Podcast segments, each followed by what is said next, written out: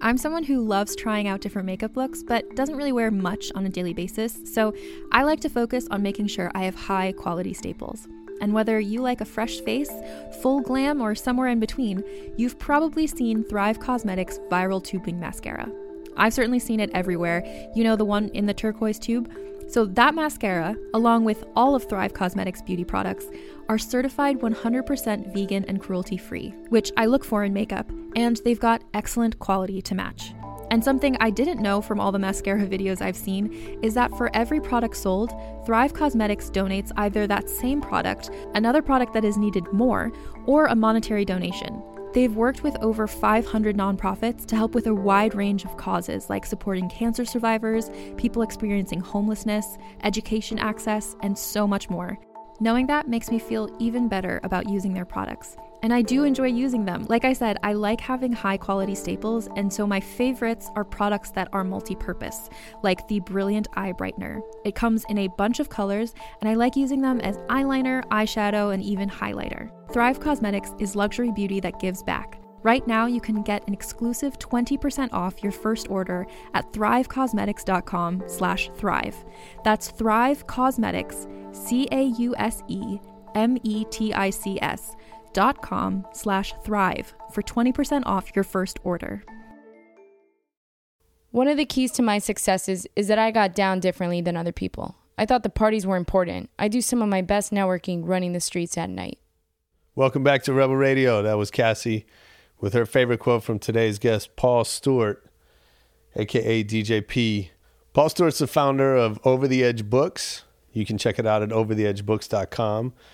It's maybe the only hip hop book publishing company in the business, really focused on on urban titles with books from Pimp C, Bobby Brown, and Darlene, Ice T's first wife.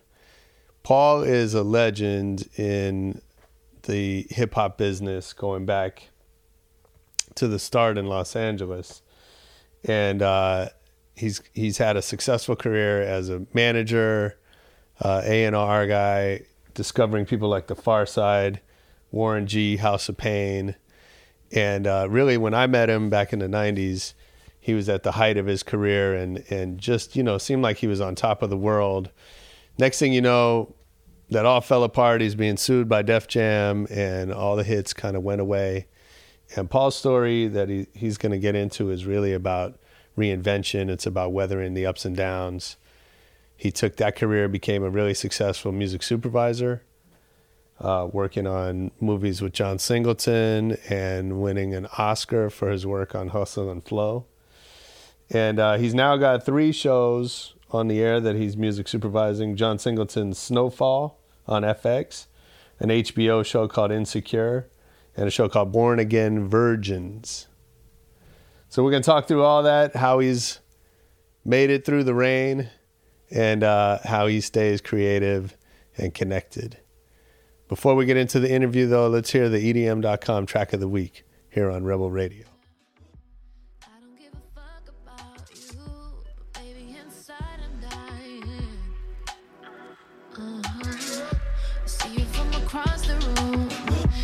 Chicks all over you. If I said I couldn't care less, I'd be lying.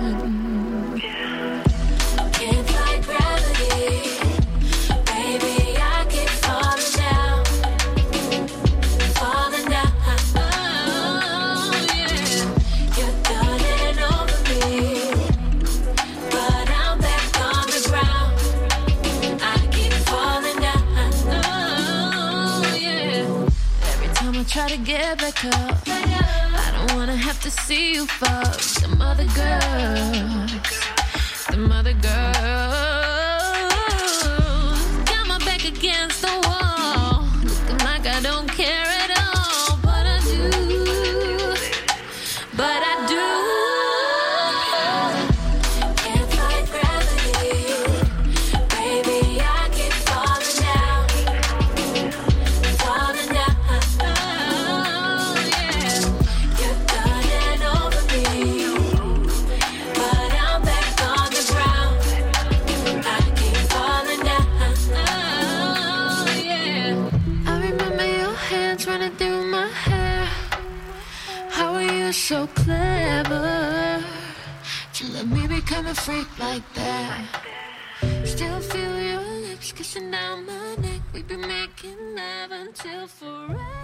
Oh yeah, that was kind of sexy. That was Bad Flight with a track called Anuka, our EDM.com track of the week.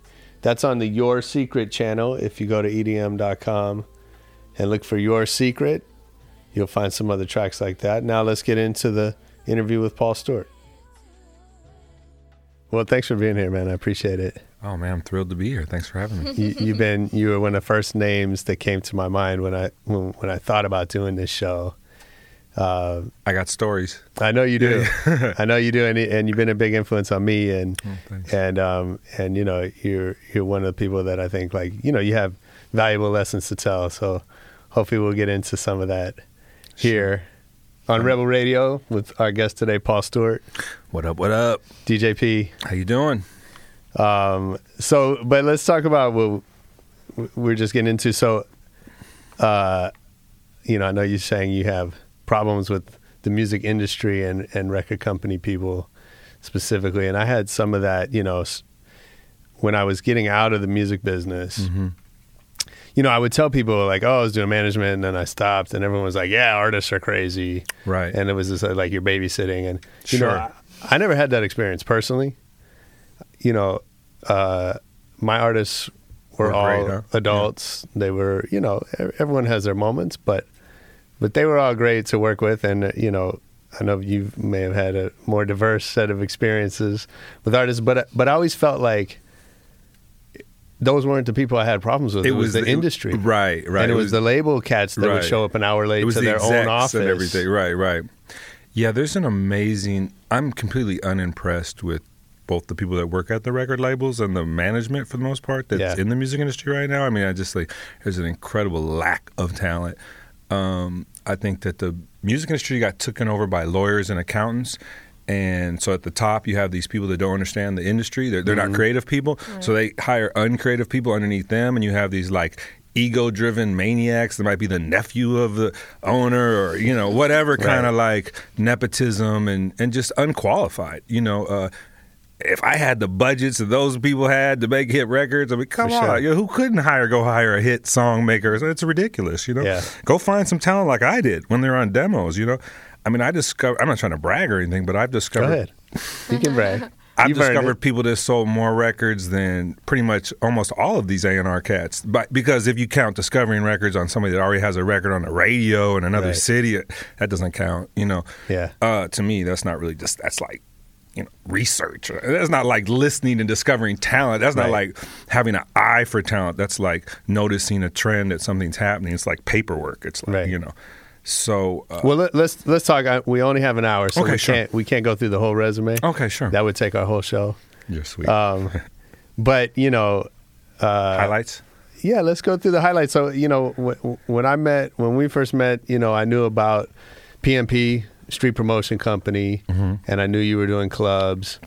Right. Uh, we got introduced. I don't know if you remember through Matt Jones, who I was interning for at the time at Motown. Mm. I do remember that. and he was like, "Oh, you should meet Paul Stewart." And you know, I knew of PMP, but I, I didn't know anything about you, and and uh, and so you know, I knew that you you had like a big thing going locally in LA, and I, I really didn't know any more than that. But but you know, you had that going, and then you I could give you the real abbreviated, just kind of, you know. let's do it. Uh, born and raised in Los Angeles, proud to be from the Crenshaw district, the few white people from that area. Uh, I don't have no thug life tattoos or anything. I don't run around, but I'm from the hood. The nice part, you know, I'm from the nice part of the hood. So that's kind of a rare thing. But uh, I started DJing early when I was in college. I won't give any years away, but uh, uh, very early.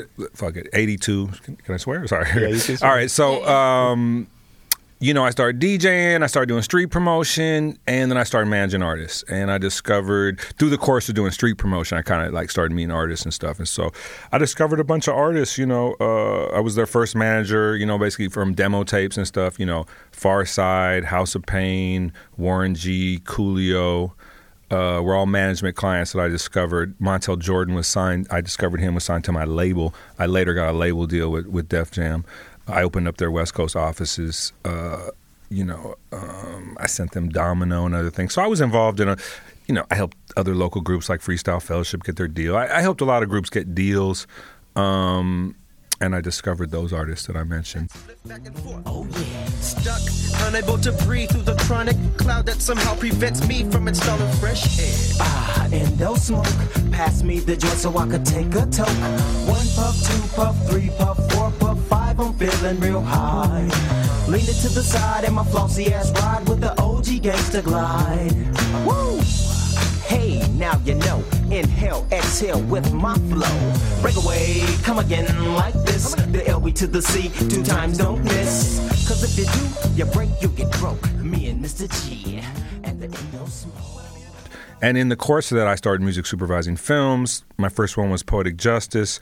Now I've done like over 40. I did recently uh, Dear White People. I've done like Fast and Furious 2 and a gang of stuff. Uh, Hustle and Flow, we won the Oscar. So those are kind of the the highlights. And now I have my book company, Over the Edge Books, which is kind of something that I'm just really putting tons of my energy into, and you know, and just trying to document the culture and and um, and do it the right way. So instead of complaining about all these other people that aren't representing the culture right, let me Right. let me do it my let me try to do it the right Yeah. way. You know, yeah. That's great. Well, I, there's a lot in there that I want to dig into, but so talk about Over the Edge first, Okay. because that's the newest project. Yeah, yeah, yeah. And I think so it's pretty exciting what you're doing. Yeah, well, you know, a couple years ago, I had started producing films uh, uh, from music supervising films, and as a manager, I had hired. Ton- I got really interested in filmmaking from the music video side. I hired like Gary Gray to do his first video, Paul Hunter to do his first video, Dave Meyers to do like his first real video. So. I there got a pretty good eye for the visual, is, is same as ear, you know. So I was really got really interested in just like, you know, filmmaking. If it was small little videos or movies that I was working on as a music supervisor and I wanted to produce films. And so I started to produce a couple films and was just really frustrated with the process. Felt like I had worked on all these movies and I saw how they were done. I saw how the studios did on the independent movies and I felt like the people that were making the movies didn't understand our culture talking about urban culture basically that tends to be the stuff i work on you know or even broader let's just say youth culture you know and so um I wanted to I wanted to produce things and I decided that if I put things out as books that maybe we could get like a Marvel S kind of thing going in the urban world where we'd be putting out all this cool content. And then the film studios it would come to us instead of mm-hmm. me trying to beg them and play that silly game. Like you know I wanted to control the content from the early stages let it come out the way it's supposed to be. Yeah. Develop it so that the projects can be shown. There's an audience for it. You know, some of our books maybe will be documentaries. Hopefully, some maybe will be turned into feature films. You know, some of that's starting to happen. You know, so. Um, you know, we've put out like 30 books. We have Darlene Ortiz's uh, memoirs, Ice T's first wife. We're really excited about that. We did a deal with Murder Dog Magazine where we're re- re-releasing their content. We have like pictures of Lil Wayne. He's like 13 years old, no tattoos and stuff. You know, we got some exciting content. Uh, we have a book by this local photographer who uh, was uh, Duran Jackson, who was following uh, Kendrick around from kind of like the MySpace days, and so like we have like ASAP and Kendrick on the cover, and that kind of has like all the new school artists, and so just trying to put out, you know, um, just kind of a voice for people that maybe major publishers don't understand uh, their relevance, or you, you know, letting people do things. I believe in let artists do things the way they want. I tried to create a format where it's like a 50 50 profit split. So it's a much kind of new school, digital age kind of deal for, for the uh, content providers as opposed to like the old school industry, like, yeah, you know, kid, you know, we own everything. Here's some little Cadillac money. And then, you know, you don't get anything else. No matter how much it sells, you get screwed, you know. And so I just tried to create a, a new business model uh, that could work for everybody, and um, I'm just thrilled about it. You know, um, just being able to put out people's stories the way they want to do it, and Yeah. it, it- it's great because it's kind of like you know I can do music, art. You know, I, you know I love music, but I have a lot of interests, so. I can, you know, we do a lot of music stuff, but we do stuff that's not music too. Yeah. When you say like the bigger publishers can't properly document like the urban community, what do you mean by that? Well, mainstream culture in general, I mean, I think just like the mainstream media, excuse me, in general, I think just doesn't do a very good job of kind of like, um, well, first, there's just so much institutionalized racism in regards to like urban culture, you know what I mean, and hip hop and things like that. Um, so, I, so there's there's that, and it's just kind of the people that control let's say because this started with my frustration of films and tv that were being made but it's equal with the books that are being published. It's just a lack of understanding of what's important and what people are interested in because they're not in touch with this culture this world you know it's um it's one thing to study it and like look at oh this is charting or kids are into this but when you live it you know what's going on and you talk to people and you know so most of the people that are the decision makers is like oh we're going to publish this book. This is the movie we're going to decide to make whatever have a total disconnect to urban culture. Sure. so they're picking things based on what they you know what i mean? So Yeah, basically you just have the wrong people making decisions Right. you know what i mean? And a lot of those people are racist on top of it and like you know and their stereotype views and you know.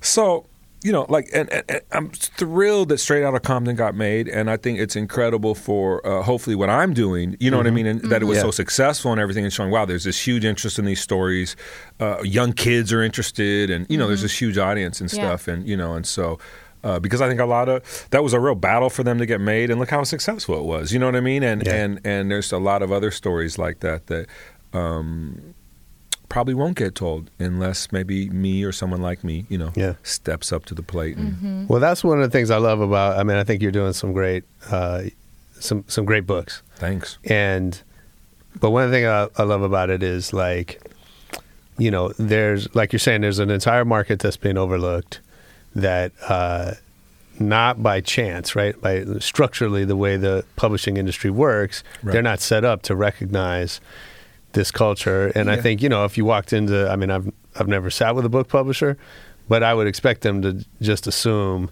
that you know black people aren't reading books or Right. that youth Right. you know Right. aren't reading Right. Well, we get a lot of that, you Yeah. know, for sure.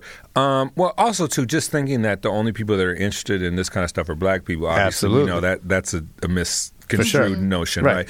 right? Um, you know, I started. I was inspired by a couple companies when I started the company. One of them was Marvel Mm-hmm. because they create their content.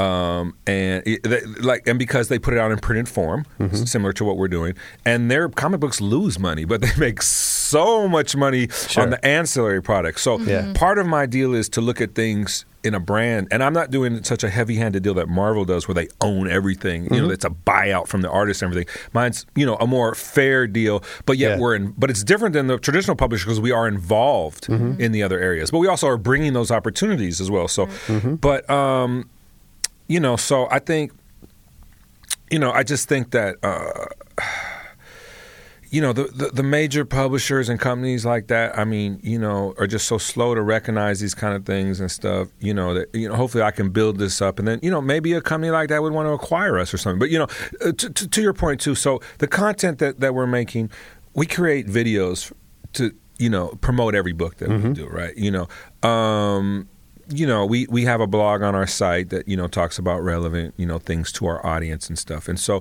in that regard, I also kind of like um, uh, uh, was very influenced by Vice Media Yeah. because I looked something you said just dr- they reason I believe Vice Media was so successful is they appealed to a demographic that was being ignored. Point blank. That that's why they're successful, right? Sure. Sure, it was a magazine, then it went to a website, right? But that's the key, right? Yeah. Like if you look at their success, that's the key. So I feel the same way about our audience. Mm-hmm.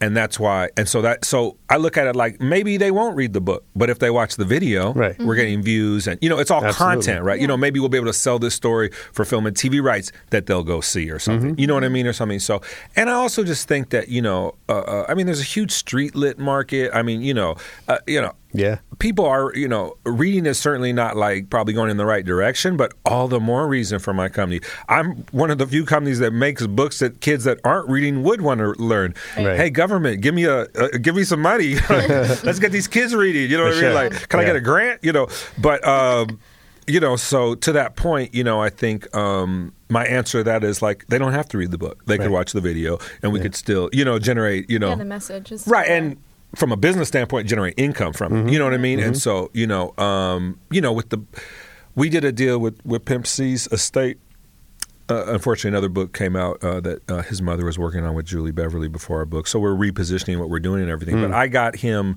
Uh, I got the estate, you know, merchandising deal with Black uh, Scale, you know, a record deal with Decon. Nice. You know what I mean? Right. So there's all these kind of like, you know, things that we can ancillary kind of like revenue streams or other ways that we can potentially um, you know, get these brands moving. So you know, even and and, the way we're doing the books, you know, they don't cost us a lot of money, mm-hmm. so it's okay Mm-hmm. if we don't sell tons. Absolutely. You know, Yeah. because they're all profit. Sure. We're not we we're not operating under the old medium of printing up a whole bunch of books and shipping them to bookstores that are going out of business, unfortunately, right and left, and then and getting returns and stuff. We're we're, we're on a, we're on a print on demand kind of model, so you know we pay a little more per book, but it, it's been allowed me to, you know, just tell people, yeah, I can make your book, and, and you know what I mean, and then if. If it happens, if it hits, great. You know what I mean. If not, I didn't lose any money, or I, I lost Right. so little, it was okay. Yeah. Yeah, that's great. Well, I want to go back and kind of Talk about music. get to how we got to this point, Yeah. right? So, um, so like I said, when- you know, when we met, you know, in my mind, you were already, you know, running L.A. Um, Oh, that nice, was nice. that would have been ninety one. Yeah, Uh, so, so, but let's go back to the beginning. Sure. Um, How'd you how'd you get? First of all, like, uh, when did when would when did music really start impacting you? Oh wow! When I was a kid, you know, I was huge into music. When we were little kids, like elementary school, we used to buy 45s at the warehouse on La Brea. Yep. And I had a very diverse taste, like Stevie Wonder, Billy Preston, the Carpenters, the Bay City oh, Rollers, Oh, wow. like all the way to the best to the worst, Yeah. you know. But I always had this kind of pop ear and really good stuff, like I said, like the Stevie Wonder. Do you remember the too. first record you bought? Uh, the first album I bought was Sgt. Pepper's on, Oh, on, on vinyl, but I had been buying those 45s for a Yeah. little before that. But yeah, I, re- I distinctly remember buying Sgt. Pepper's. I was 13. I bought it at a used record store uh, on PCH. Um, but um, I um musical my brother was really into classic rock and so you know at like 13 like around that age you know that's when I really got into it with him you know that's when you know, we started smoking reefer. I started very young, you know, and, and, and we're listening to all this Jimi Hendrix and Beatles Uh-huh. and all this like mind expanding. Like my brother was into like older music, like 60s rock. Right. And so I got turned on to just Rolling Stones, Beatles, and, and, and I had a young friend in junior high who was really into Beatles. And so I got really into like that, you know, and Mm-hmm. then I started hanging out with kids from my neighborhood as a little older. And then I got, they were turning me on to Rick James, Cameo. And so like funk and all that Yep. stuff became really, I got really into that. And I was listening to, I was listening to rock, I was listening to like Ozzy Osbourne, all kind of stuff. And then, and then I went away to college and, and the guy comes over and goes like, you guys always playing your music so loud. Why don't you do the music for the dance? And I started DJing. And so the first dance was crazy. I had made a tape where like you pause it right at the end of the song, you know? Mm-hmm. Yeah. And then, and Pause then I- mix. so I had a turntable and a tape deck, and the turntable was just to play one record when I when I flipped the tape deck. Yeah. yeah. so I did the dance and For killed sure. the dance, and then I, and from there I started DJing. What'd know? you play in that in that set? Oh man, it was like '50s rock, like rock around the clock. It oh, was like yeah, it was like Rick James, B-52s. You know, it was like new wave was like ooh, you know. So it was an exciting time. It was you know Yeah. '82. You know, it was like you know we had we had Sugar Hill Gang records. There was a, there was a guy in, in, in our dorms from San Jose, Leroy Worthy, and he had a crate, and it was like every hip hop record that come out. Right. At that time, he used to let us borrow it for the dances, so we'd play we'd play his stuff, and it was like you know, it was it was new wave. We were playing like I said, Motown, '50s rock. You know, it was a little Wow. know, yeah, That's cool. yeah. It was it was diverse. You know, it's funny because now I think there's this, uh, you know, a lot of the walls have come down around genres, Right. Right, and that the popular conception is that that's a new thing, Hmm. right? But but I feel like it's not. I feel like you know I had a similar background to yours.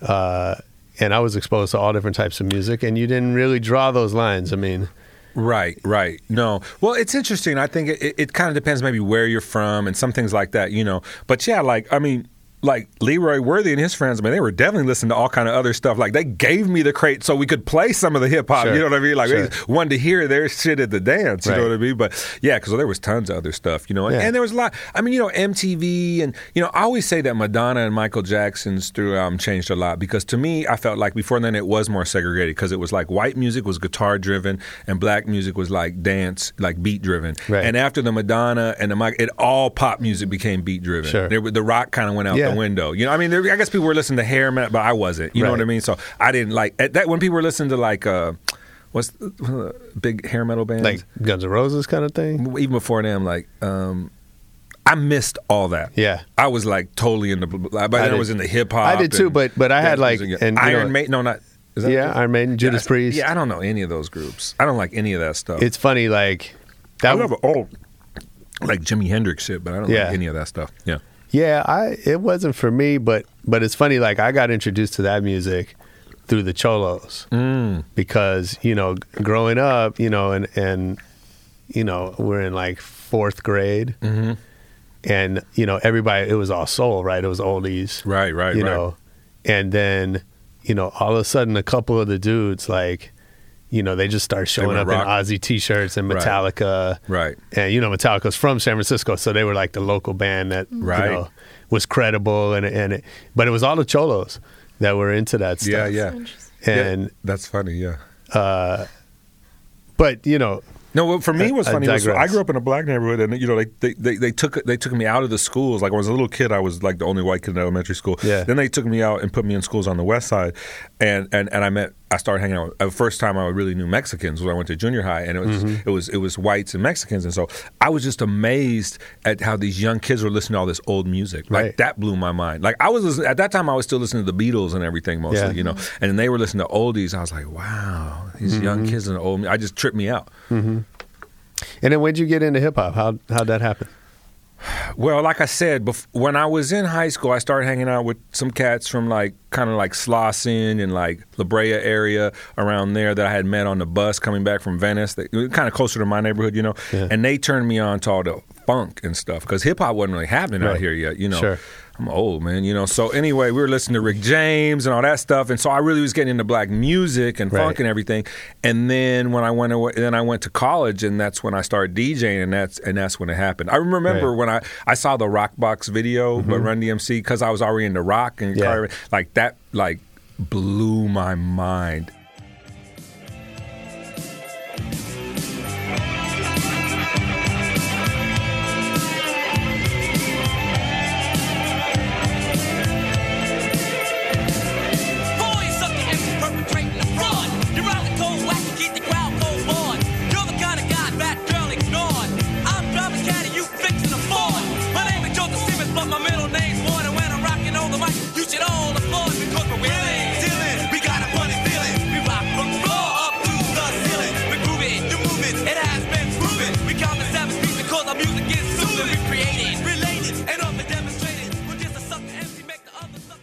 And Yeah. then when the Beastie Boys came out, it was like, not that I cared that they were white so much or whatever, but their whole, partially because I was a skater. Yeah. So their style like appealed to me because the, the rap style of all the like suit clothes, I like that was so, like I was wearing dirty shorts Right. and thought that was cool. You know, we was For a sure. skater culture. So when the Beastie Boys came out, it was just like, yes, like I'm here. I get it. I can dress like this is my whole culture. And then I just, like everything else went out the window. I was like super hip hop. You know? Mm-hmm. Yeah. It was like I found my. I went through a lot of phases, you know. Sure. First, I had the long hair. Then I then I had B do. 52s. You cut all the hair off. You're like, I never went punk rock, but I was kind of like, you know, new wavy, and then you know, Yeah. thrift store clothes, and you know, Uh-huh. ska. I was in the ska. Yeah. Mm-hmm. What? uh was so. Was there a moment? Was it Rock Box, or was there a moment or a record that you were like, Yeah, I'm Run DMC Rock Box. I saw is- the video on MTV. And I was just like, wow, just Yeah. blew my. I mean, I mean, first of all, like you know. Those guys were way advanced with their rapping skills compared Yeah. to what had been coming out. So all of a sudden, you got these guys like busting. Like before, it was like this party hippie hop shit, Mm-hmm. and these dudes are like busting. It's like a whole new school. Like you know, and then with the guitar and everything, I was just, I was all in. I was Right. sold. You know what I mean? And then, so uh, was there a certain point when you decided that that was going to be a career, or how'd that oh happen? wow, no, not at all. In fact, it's funny. I tell people like I never in my wildest dreams thought I could make a career from hip hop. The whole Right. idea was completely unfathomable. Yeah. Like the music that your parents hate or whatever. Like you know, like come on, uh, what? But no, I um, not at all, man. I, I didn't even have a a, a a dream that I could make a. And it's crazy because I was DJing. I was a 12 inch buyer. I was promoting concerts. I was throwing dances at the school. I, I was doing all these like things that like if you're like a young guy want to get in the music industry that you would do, but I didn't even. I, knew, I didn't didn't even know know, there were jobs in the Right. music industry. Yeah, I was just having so. My father was an engineer. I grew up in Baldwin Hills. I didn't know anything about Hollywood or the Mm-hmm. music industry. I, I didn't even. I, to be honest, I, maybe I'm dumb. I didn't even like. Wow, people make the records. Yeah. I, the thought had never even come in my head. I had you know the what I same mean? Right. experience. Yeah, and so you know, when I got out of school, actually, a friend of mine uh, who was a photographer, we started this little magazine called the L.A. Informer. There are only two issues, but we interviewed N.W.A. and Latifah on her first trip to LA. Nice. We did some pretty yeah, we got these crazy NWA pictures and we and we interviewed NWA. It's so crazy they were like, "Can we take our guns out for the pictures?" And we are like, "Sure." And they were like, "No other press would let us take Yeah, the guns out for pictures." How amazing is Yeah, that? I mean, it wasn't crazy. that early. Right. You know, they had already been in like Rolling Stone and stuff like that, right? You Yeah. know, but no guns. You know, we were like, "Hell yeah, take them gats out." You know. Right. But uh, yeah, so I did that little magazine, and I was DJing. I'd started to like, you know, get some. I'd met Matt Robinson, and he had started to put me on a little bit into some. Mm-hmm. Cool, I was DJing at clubs where there were like famous actors and stuff, and I was starting to like, because before then I was DJing at the worst shit, you know.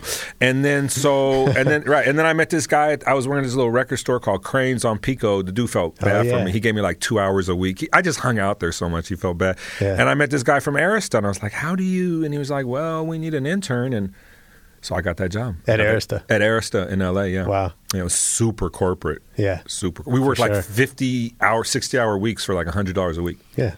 doing like Wait, so how did that work? Like being in such a corporate environment, coming from like street promotions. I hadn't started street promotions yet. That came Oh. later actually. So this yeah. is Arista. Like what? what I just graduated from college. what was college. the roster like? Oh, What Milli Vanilli. I'm promoting Milli, Milli Vanilli. Uh, we had some really bad hip hop, but we did have we had three times dope. They were cool. Oh yeah. Cruising down the Ave with my homeboy Boo, laying back like Jack Mello into the groove. The greatest man alive was cold rocking my world. Then it rocked a little harder when I saw this fresh fly girl. But hold up, I can't go out like a nut. I had to conjure up a cool way to stress. They call me ES, the overlord of fresh. I saw you in the dress and I just had to progress. My compliment came through in the clutch. She started to blush, then I knew up. Called the next morning, said what'll it be? Dinner and a movie or just chilling with me. She said, me. So I went and got the slimmy. As soon as I opened the door, she said, gimme. It was like I was a bone and she was fetching. She got what cold swallowed my ones like Didi Gretchen. Then after a couple weeks a good lover, my friend, she did the dummy move. She started asking for my dividend. Yeah, yeah, but but everything else was like, oof. K-9 Posse. Mm-hmm. Oh, yeah, K-9 Posse. Uh, we had some action. But that was uh somebody's brother. somebody was involved. Was, was Yeah, it was somebody's brother. Was like Muggs involved with? Bobcat or somebody Oh, okay. was That's right. signed. But no, K-9 Yeah. Posse was like somebody's brother. I forget. Okay. But um, anyway, so I was calling record stores and just saying, "Hey, do you got Milli Vanilli in stock? Uh, if not, here's a poster. You know, Yeah. Try to put us up on the Billboard charts a little higher. That was before SoundScan and everything. So I was doing retail marketing, Right. You know, and um, you know, just learning the business, learning about the business, kind of the politics of the business. At the same time, my DJing thing started to take off. Where I was actually doing fly clubs and stuff. And I remember one time I'm at Arista and I was doing that club Water of the Bush at the time, where I was Mm-hmm. more involved as like a I was just part of the thing. I DJed a little, but I was kind of Right. like night manager or whatever. I was part of the team that. Was you that Ice? Was Ice T involved in Ice T that? was involved. in- yeah, they were. Yeah. That was like their club. Yeah, and so um, and Violet Brown, who was a big deal. Yeah. she bought all the music for the the Wherehouse chain. All the black music for the Wherehouse chain was huge, you know. And so like for I worked with the retail side, right? So she called one day for me and my boss's boss because she wanted to get on the list for Wild the Bush. Right. Freaked the fuck out. Like, why is Violet Brown calling the intern? Yeah. You know, Oh and these God, dumb motherfuckers sure. didn't even take advantage. They called me in the office. They're kind of like cussing me out. Right. Like what? And I said, well, Yeah. she want to get on the list for the club. And they're like, oh wow, you got juice like that out there? And I was like, okay, but they didn't use it. I mean, like you know, I didn't, you know, it's so Right. silly. You know, I knew more about hip hop than anybody in, the, in my little pinky. Anybody in the whole building. I had like For sure. zero input into anything. That's badass. But you know, Yeah. I learned. It was That's cool. And then from there, I got a job at Delicious Vinyl, which was great. I'm working Young MC's album. I go to New York for the first time, New Music Seminar. I meet people like Baby Chris Lighty, who's like Jungle Brothers road manager. Um, you know, I'm just, it was great because I came like a guy from LA that was down with all the New York hip hop cats. So they'd be like, "Where should we have the 3rd Bass listening party in LA?" Where you know? So I I, I was writing for the Source. Mm-hmm. By that time, I was writing an LA column about what's happening in LA, mm-hmm. and that really helped me kind of get my juice up in the hip hop industry. And that's why I'm like cool with all these old school cats. You know what I mean? That would still for give me love. You know, Yeah. because it was such a small circle back then. Mm-hmm. It's interesting, you know, Delicious, uh, you know, now is a pizza parlor. Right. Right. Um, but Mike Ross, I want to check. I'm mad. There's somebody I'm mad. all right, we can talk about that. But but uh, It's okay. but you know, Delicious is um, like it was really the epicenter for you know for LA hip hop at at that time, right? Like like you said, that you know they had Tone Loc, they had Young. MC. Those were major hit records. I don't know what kind of sales they did, but Oh, but those were crossover. Those were pop records. Oh yeah, it was some of the first big pop right. crossover pop ra- rap records in Yeah. existence. Yeah. it was huge for this tiny little label. Exactly. Yeah, yeah. Tiny little label, and you know you came out of there. I think uh, Rifkin. Rifkin guy- was upstairs. Okay. He had his own company, but he was totally affiliated with Right, it. right, right. He was running a street. In fact, Rifkin was like the first guy to get hired to do street promotions nationally, and he hired me to do LA. Yeah. And used to pay me like fifty bucks a record, but he had like the. Elektra stuff, so it was like Brand Nubian, Pete Rock. It was like Yeah. this amazing record. So, yeah, I was kind of mad at Steve because he didn't pay much, but his records were so good. It was Sure. like the, and all these You DJs didn't have to pay. all these DJs coming to me and they're like, dude, I came to your house. I got Cypress Hill's first album. I got, you know, I got bust, I got Leaders of the New School vinyl from you. Like we were just sit there at our house smoking massive amounts of ganja and like, you know, like DJs would come by, the booyah truck, Muggs, you sleep on our couch. That house on Gardner, I lived right across the street from Delicious Vinyl. Mm-hmm. At the time was on Gardner right behind Giant Rockets. That was an epicenter of LA hip hop. My house was way more than Delicious Vinyl in a That way. that was a Skatemaster Tate. Right. Skatemaster Tate was my roommate who had been this artist signed to Island and this old school kind of DJ skater culture guy who had got into hip hop. And he knew everybody from like Perry Farrell. Like I said, Muggs slept on the couch. Muggs got all the loops from Cypress Hill's first album out of Tate's record collection. Tate had an amazing like record collection, you know. So we, uh, uh, we just, you know, that house was just like a, you know, a lot went on there. You know what I Right. mean? I was a street promoter. Tate sold things to smoke and was a DJ collector, and it was just you know it was it was a really fun time. Yeah. You know, like I said, you know, you know, uh, all these cool groups are coming out. You know, out of LA. You know Yeah. what I mean? Yeah. Yeah. And then uh, and then so and then you got into management.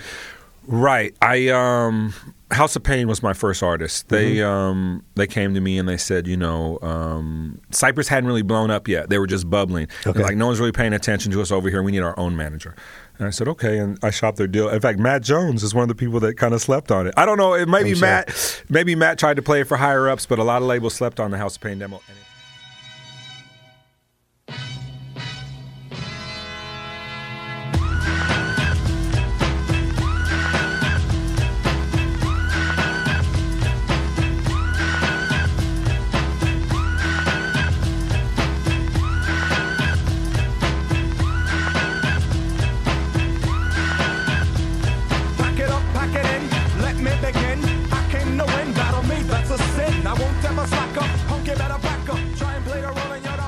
Whole crew. Motown wasn't a place to be. no, bring but it had hip-hop. jump around on it, man. Yeah, I like feel you. any label. But I, you no, know, no, I understand. Motown at that time was like a white rapper. It just didn't make sense. They were like this bougie. I mean, any label. rapper really didn't make sense No. there. But they had MC Brains, right? Right, but That any was- label should have signed. I mean, come Yeah, on, jump for arounds sure. on the demo. I mean, No, it's- come on, man. That song is still. Yeah. How anybody could listen to that demo and, and, and pass on it, and I'm not saying Matt did that, but Yeah. but a lot of A&Rs did. Well, we were talking about that in the car, like th- that um, Passing Me By was on the Pharcyde's demo that a Yeah. lot of people slept on. for sure. Um, yeah. But that's you know that's what people do, right? Is they sleep on shit until it's. Uh, I won't even say obvious because those those are obvious, but until someone else is already doing it, right, right, right, right, right. Right? Somebody Like- else validates it. or and that's just Right, true. right. I mean, you know, with the electric car, Hmm. with you know, I'm sure somebody slept on the SUV when Hmm. someone was like, "We're going to make a, a," you know, Just business in general. You're yeah, saying, you right. just you just you know, people are averse to new ideas, Hmm. and you know, in hindsight, they become obvious, right? Or, you know, if you're if you're in it, you kind of got to be in it yeah. to get it. Yeah, no, I think you're right. Now, I- I- why the industry's run by a bunch of people that aren't in it deep enough to get it, like that's a different issue. Right. But so, uh, so I know you know the management thing went really well, and you, you talked about some of the artists. Well, I made a lot of people a lot of money. I won't say it really went went really well. For me, I mean, the, the end result. If you want to judge it on how much money I made, I mean, I, I, let's talk about that. So, Okay. first of all, before we do that, Yeah, yeah. Um, what was the first big paycheck? uh, Pharcyde Publishing deal. Okay, Went to Crenshaw Ford and got me a SUV. Got a Ford Explorer. that's what I want to know. Yeah, That's Nice. exactly what I did. Nice. Uh, yeah, that was my first check. Uh, Jody Gerson, Steve Prudhomme, Steve-O Uh-huh. made it happen. He was in the tape room. Yeah. And when, Steve- he, and when he got elevated, Big John came in the tape room, who Yeah. now is like, yeah, he's like the president or John, give me a job. that. Uh, yeah, yeah. Steve O was one of the first dudes to pay me any attention. Good dude, great guy. Yeah. Great guy. And you know, from Compton, DJ, you know, I mean like to me, you know, the the, the real guys that pulled themselves up from those kind of things typically are like the realer Yeah. folks, you know. Yeah. You know, people you can come from anywhere. That's not what it's about, but Yeah. you know. Now in my younger days, I used to sport a shag. When I went to school, I carried lunch in a bag. Was forever for my teacher, cause I knew I'd get a kiss. Always got mad when the class was dismissed. But when it was a session, I always had a question. I would raise my hand to make a step through my chest. Can you help me with my problem? It was never much. Just a trick to spell his hit. I try to sneak a touch. Oh. So, okay. Yeah. I get it. So, but you know, records are selling. Yeah. You know, I again, you know, I remember, um, you know, I, you know, my perspective Yeah. was, uh, you know, PMP was this huge thing, Right. and you Very know, mismanaged. and you had, uh, you know, and the parties were legendary. Right. You know, right. every, you're Well, I- happy. you were I- happy to get an invite to a Paul Stewart party. Right, and some people are still mad at me because I didn't invite them to certain parties. Yeah, of or course. They're Of pissed course. off. You, you know what? I one, one thing I wanted to say, what you thought you brought up earlier, is you, you- one of the keys to my successes, I think, was that I got down differently than other people. Like I thought the parties were important. You know what I mean? And like I, under, or maybe I understand the importance of things like that. Maybe I should mm-hmm. say, you know what I mean? And like I do some of my best networking, like running the streets at night and connecting people and everything. You know? But but you're not alone in that, right? Like Russell started as a party promoter. oh yeah, yeah, you yeah. know, oh yeah, a lot of uh, people. Yeah, Patrick yeah. Moxey told me that Oh, early yeah. on. Yeah, yeah. You know, in his career. Yeah. You know, Patrick is now the king of dance music with Ultra, right? What Ultra. Records. But Yeah. But you know, two decades ago, He- you know, he had Empire, Yeah, he was Gang Starr's and he had Empire manager. was a party in, in New York, right? And he was the one that put me up on no guest list. Mm. And he said, you know, Russell would come through with models, and he would see, you know. Somebody else paying to get in, and then Russell would pay to get in, and you know Heidi Klum pays to get in, Mm. Right. and all that. Yeah, LA's weird. I don't think LA LA people would pay. It was a weird, it's a weird market. Yeah, like for me, well, for me anyway. Like I have guys that are still friends of mine that are making money doing clubs and all Right. that. You know, they went that route. I used it for politics, Yeah, so sure. I never wanted to charge anybody. You For know, it's like, hey, Rosie Perez and Queen Latifah are at my club, and like, Right. you know, this gives me juice and da da da da. So I was more like that, and then connecting people and stuff. I Right. never really made the money. I wasn't a very good. Yeah, I understand. Yeah. Yeah. Now Mike Caren, when I did a, a club with him on a brief period, I made more money Well, that's what I was saying. his little like uh, uh, uh, Junior Lyor Cohen ass. You know, uh, uh, when he wasn't even old enough to get in the club. That's right. You know, I did my uh, first party with Mike, and he he couldn't, he wasn't supposed to be there. Uh, you were part. And I'm Right, talking about the party that you were a yeah, partner yeah. with too. You know, yeah, you're talking about something else, right? Yeah, before that, right, right, did right, right. party But we were all partners in that party, and there were Right. nine of us, and I made more money doing that, split nine ways, than I had made. Yeah, But yeah, know, and that was Mike's idea. I remember that, and, and it was really down to the fact genius that business genius, right? well, it was down to the fact that a you know this takes some work. Mm. We probably could have put a little more work into it, made it last longer, but separate story. But you know, it takes some work, and we're not going to make any money doing it. And I also think you know people appreciate what they pay for, Mm. right? And and again, you know, this is a town where everybody likes to feel VIP. Sure. But if you saw, We let some people in free. we let some people in free, but it was a lot. You A know, lot the first week everybody got in free, Right. And then And after then- that, everybody paid. and more. then most Yeah. people paid, and Yeah, we yeah. kept it on the low. Of who who didn't pay? All I know is that Destiny's Child paid us To perform. to do a listening party in our downstairs, and on the flyer it says Destiny's Children. Oh, yeah. I got it. You talked about that. I got it. Yeah, yeah, Yeah. yeah. yeah. But anyway, yeah, yeah. yeah. No, I mean, For Busta sure. Rhymes, EPMD perform for free. I mean, that's a case Yep. of if you Cypress create paid. something amazing, mm-hmm. people will come to. You know what I mean? Yeah. It was, it was, but it was also timing too. I mean, you know, maybe we need that again right now. I don't know. But at that time, there was nowhere for people to perform, Right. so it was just kind of like we had the hot thing, and Yeah. people just, you know, they needed it. Yep. You know what I mean? Yeah.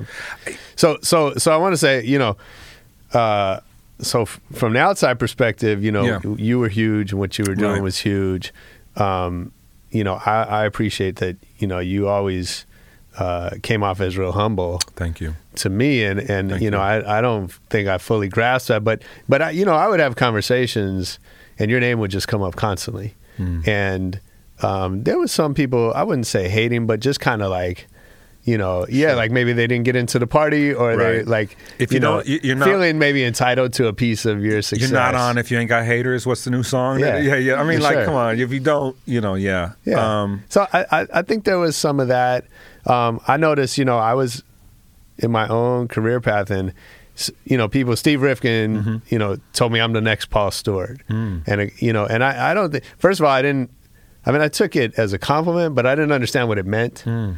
Um, other than, you know, uh, white guy managing rappers, right? Like smart white guy um, managing rappers in the. you know, yeah, yeah. devilishly handsome. Like I, you know, I mean, I didn't know, uh, I love Josh. uh, I didn't know how to how to really take that, or, or, like I didn't understand what it Mm. meant, and I and I do, you know, but um, where was I going with that? But so, uh, you know, it felt to me like you're you know you're on top of the world, Mm. right? The big parties, the big house. Sure. you oh, know, I spent ten grand on a birthday party. I Yeah. yeah, I did silly stuff. for sure. Yeah, um, you know what's funny? Um, I was really fortunate, you know, and I, I had a lot of success, and I and I made some good money, and um, you know, I never wanted to. I, I, you know, I just I don't think that makes me a better person. You know, I mean, the guy that's out in helping poor people right, is a better person than me. You know what I mean? So it's like, sure. you know, like for me to have a big ego because I discovered some rappers or something like, come on, you know, like Yeah. I, I I guess I was raised better than that. You know, thank you to my parents. You know what I mean? But Yeah. yeah, you know, I just I love you know I really respect humility, and so I try you know my best you know to be that you know and. uh you know, my career's had a lot of ups and downs too. So, you know, that's that's humbled me greatly. You know what I mean? So talk about that. So Yeah. so you go from having you know Yeah. dominating the charts, right? Right, At least right. from the West Coast. sure. Um, and then that that stopped. Yeah. So Dried up. what happened? Uh man, I lost the golden touch, I guess. I don't know, you know, um I, partially I got burnt because I was making all these people famous. Like we're talking about, you know, I'm discovering all these artists, but I'm not really benefiting. Like I was with Coolio for five years. He was a great client. Right. When I met him, he lived in Nickerson Garden Projects in Watson. He fired me a month after he won a Grammy, you know, to hire his wife to replace me. So, and he was my best client. You know, he lasted five years. So, you know, I mean, uh, Right. that was a good one. But, you know, so I got tired of that scenario Yeah. of making people rich and famous, and I'm not getting my just due. Sure. So I kind of, you know, and the music supervision thing was uh, much more civilized in some regards. You know what I mean?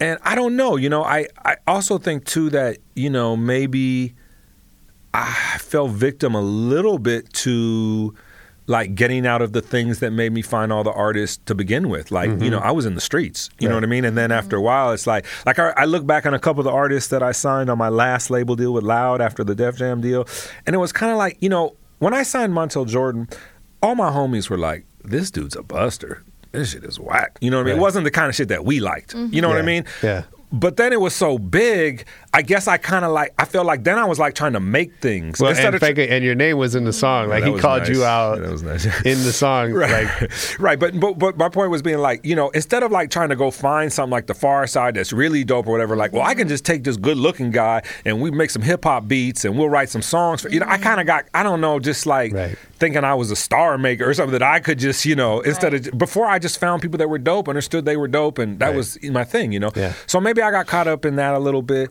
You know, uh, obviously the industry changed. I think I probably had some dope artists that got slept on because you know we weren't sound scanning or BDSing or whatever too. When when the industry changed to that, because before it was just like listen to my demo, it's great, Right. sign me. You know, so when that changed, you know, I kind of wasn't really ready for that change. You know what I mean? So I moved more into music supervision and did other things and just kind of got out of that space. You know, and like I said, I had been burned quite a bit. Yeah. So you know, um, you know, I, I- you know, Josh, I've, you know, I do a lot of things. I Yeah. just cast a music video for George Clinton, Ice Cube, and Kendrick Lamar. You know, uh, uh, Nice. you know, I'm, I'm thrilled to be music supervising two amazing shows right now. John Singleton's uh, Snowfall on FX and Insecure at HBO and um, another really cool show, uh, Born Again Virgins on TV One. So I'm doing three TV shows as a music supervisor right now. So I'm, I'm really, you know, I'm I'm uh, I'm doing great stuff, and uh, you know, I think I might get back into discovering artists soon. I, I found a really talented R&B singer named Greg Hine that I'm working with that I just love, and.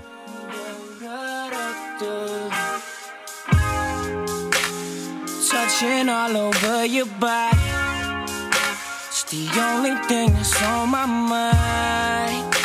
And I can't even say I'm sorry. If I did. I don't wanna take you out on a date. And I don't wanna kick you with all your friends. I'm just trying to meet you up at your place. And get nasty while you screaming my name. you know, yeah, you know, for me, it's just about if I find somebody I think is amazing, you know, but I think part of it was that I wasn't in the places to find the amazing people anymore. I, Mm-hmm. Sure. I, I stopped being in the streets as much as I was. Yeah, you're hanging out with models and I'm in Studio City in a house with a stream going down. I got, you know, yeah, for sure. Well, and that's one of the now things- I'm in Crenshaw. So, you know, I'm, Right. ba- I'm back. Yeah. I got, I got my whole. No, my I think that's back. one of the interesting things, right? Is that um, you know your your success is success is a double edged sword, right? And you know, I think, like I said, I've always seen you as as you know as humble and and connected, but even then, it's hard to fight the trappings that come with success Sure. right? You know, the phone starts ringing, you know, interesting people start showing up at your door. Mm-hmm. Uh, you know, the bottles get bigger and the, Right. you know, whatever. Right. Yeah, I wish I could have handled some stuff differently, but mostly it was more that I didn't take advantage. I feel of some of the opportunities that were there for me when my shit was so on fire. Yeah. And then some of the people that I chose to put on, like excluding you, I regret. Like a lot of the people that I helped out, because then when I, they came up, and then when my thing was Right. falling down, they were like, "Yeah, whatever. We don't remember that you Right. put us on." You know, there's a lot of that. You know, I was like, "Wow." You know, Yeah. um, I'm not used to this. I'm not built like this. I look out for my people. What's this about? You know what I mean? But um, so Yeah. Did you, I mean, were there, were there, uh, oh, I could have been. re- I could be real bitter right now. I mean, there were so many people that, that I helped out that you know didn't do nothing for me when, when I needed it. So, so what's, speak, the, you know? so give me the inner game when Okay. that's happening. Well, how does it make you feel? Yeah. You know, I was talking to my artist Greg the other day, and we're cussing out these ANRs because we hate ANRs, you know. And I was telling him, man, like, you know, like save all that negative energy, man. Like, don't, you know what I mean, and everything. And like, you know, basically, I said, you know, when I was at when Def Jam was suing me, and it was the most like, you know, screwed up thing to happen to a little guy who's nothing but a good guy, you know, getting screwed Sure. by the big guys, you know what I mean? Yeah. And it's just this horrible thing. I remember one time Lyor was just screaming at me at the top of my lungs, I'm going to ruin you or some shit or whatever. And I remember I hung up the phone and I was like, you know what? I feel sorry for these people. You know what I mean? Like, they're so mm-hmm. miserable. Like, Right. Yeah. this guy's so rich. Why does he want to hurt Right, me? what does he You know what I mean? Like, Yeah. why? You know, like, and you know they thought I was unloyal, which I understand. I, hey, loyalty, man. You know what I mean? So like, you know, and I and I'm not trying to say I didn't make any mistakes, that I was perfect or anything in the situation, but I don't think I Mm-hmm. deserved the way it went down. You know, and so I just I just had to like that was how I kind of dealt with like you know what, I didn't get everything I deserved, but you know what, I could hold my head high. People like me. I don't need no security to run around town like all Right. these other guys. I'm not getting extorted. You know what I mean? It's like Yeah. you know, it, like you know, I mean, it's like Yeah. I could still come back. I still got my talents and my skills. I'm not some bitter person. Even if I do, I'm not going to be trying to shit on other people. You know what I mean? It's I, you know, you just got to and, and look those hard knocks, man. It, it built character. Yeah. Man, you said I was humble before. Man, you think I was humble before, man? You know what I mean? Like, you know, all those ups and downs build character, and I think they show you what's important. You know what I mean? Like, man, like I don't want to get all deep in here, but you know, the last times I talked to Mike Caren, we're sitting in his studio was when Chris Lighty passed. You know, Right. everyone's called everybody and all like, oh my god, and what's really important? Let's talk to our friends. And you know, a week later, we forgot it all. But you know, for that moment, everyone's Yeah. like, oh my god, and what's important? And you know, let's talk to people we knew from before and like make sure they're okay and this kind of a thing. You know what I mean? And so you know, and then the crazy thing with Shakir Stewart and everything. Like, so when these Mm-hmm. kind of things happen, you know what I mean? It's like, okay, man, I really wish I had had some of that success these other people had or whatever. But you know, let's be happy what we got. Let's appreciate what we have. Let's, you know, eh, Yeah. There's more to life, you know. Um, I'm so motivated to do creative things, and I want to have the financial freedom to do whatever I want. But you know, I I can't. Some people sacrifice more than I'm willing to. You know, so I mean, I work like an insane person. You know what I mean? But you know, I have to have another life. I can't. You know, I'll never get anywhere by stabbing people in the back. This is not my thing. You know what I mean? And so. You know, I got to do it my way. You know what I mean? And so uh, uh, I feel great about what I'm doing, and, and I'm on a roll right now. I'm booking all these great shows. I, I have interest from a, a, very prominent investor in the book company, and so you know, I'm like, you know, and you know, man, I've I've been plugging at that and trying For to sure. get that for quite a while, and so Yeah. yeah, man, I I feel great, you know. Um, um, just really happy to you know be able to work on creative stuff and work for myself. Yeah. You know. Yeah, that's dope. Yeah. Um, just to go back to something you said, you know, you mentioned putting me on. So as I was getting started Mm. in management, you know, I think I had one, I had one deal signed, Okay. and um, and you called me and said, you know, something of like I might have an artist for you, Mm-hmm. uh, and you know, and you basically gave me WC Right. to manage, Right. um, who had been, you know, he wasn't huge at the time, but he was a legend on the West Coast. He had been a hero of mine. Right. I didn't know that he was about to do Westside Connection at the time. In fact, I think they were just starting to talk about it. I don't think it was a done deal. Right. Right. Um, and you basically handed him over to me because of some crazy shit he did. Yeah, we had a little incident with Dub, and you know, um, I love Dub, man. And you know, um, what happened is my roommate, who was a music producer, who had produced Gangsta's Paradise, we were at my house, and Dub came for a photo shoot. And Dub had his unreleased album, and you know, at that time, it was just really like, you know, this is my unreleased album. Nobody can have it. You know, pre-internet and Mm-hmm. All that yeah. kind of stuff too. So, but Yeah, you're worried about leaks. right, Right, that. right. And um, so my roommate Doug was like, "Hey, play it in my tape deck. We can bump it more through the house." Unbeknownst to anybody, when when Doug put it in his tape deck, tapes tapes, he had a dual tape deck, and he duped it when he played it. Near. Throwing up the. Yeah. Throwing up the. For all you busters out there. I got my motherfucking homeboys in the house. My nigga Ice Cube, back 10. Back to second record straight for all these bust ass niggas who trip. This all we do it, nigga. Oh, shit. Right, and then the, you didn't know this, and then the next day I- you I forgot. forgot. and then the next day it was a two day photo shoot, and then the next day he pulls up, bumping the thing. I'm at the office. WC hears Doug pull up, bumping his unreleased album.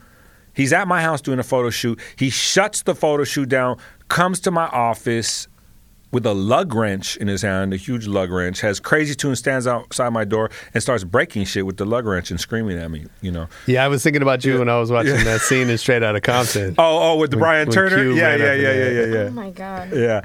Um, and the crazy thing was, I had no idea what he was upset about. Right. I mean, for me, it's like Tuesday morning. Right, I'm right, just sitting here like everything's normal, and now all of a sudden, my homie Dub is in my office with a lug wrench, like breaking shit. You know what I mean? Yeah. But um, you know, um, we resolved it obviously um, without anybody getting hurt or anything like that. Mm-hmm, And um, in fact, that was probably, like I said, I've had. I never had problems like that with artists. Right. You know, that was one of the one of the few of the, the only really kind of thing like For that. sure.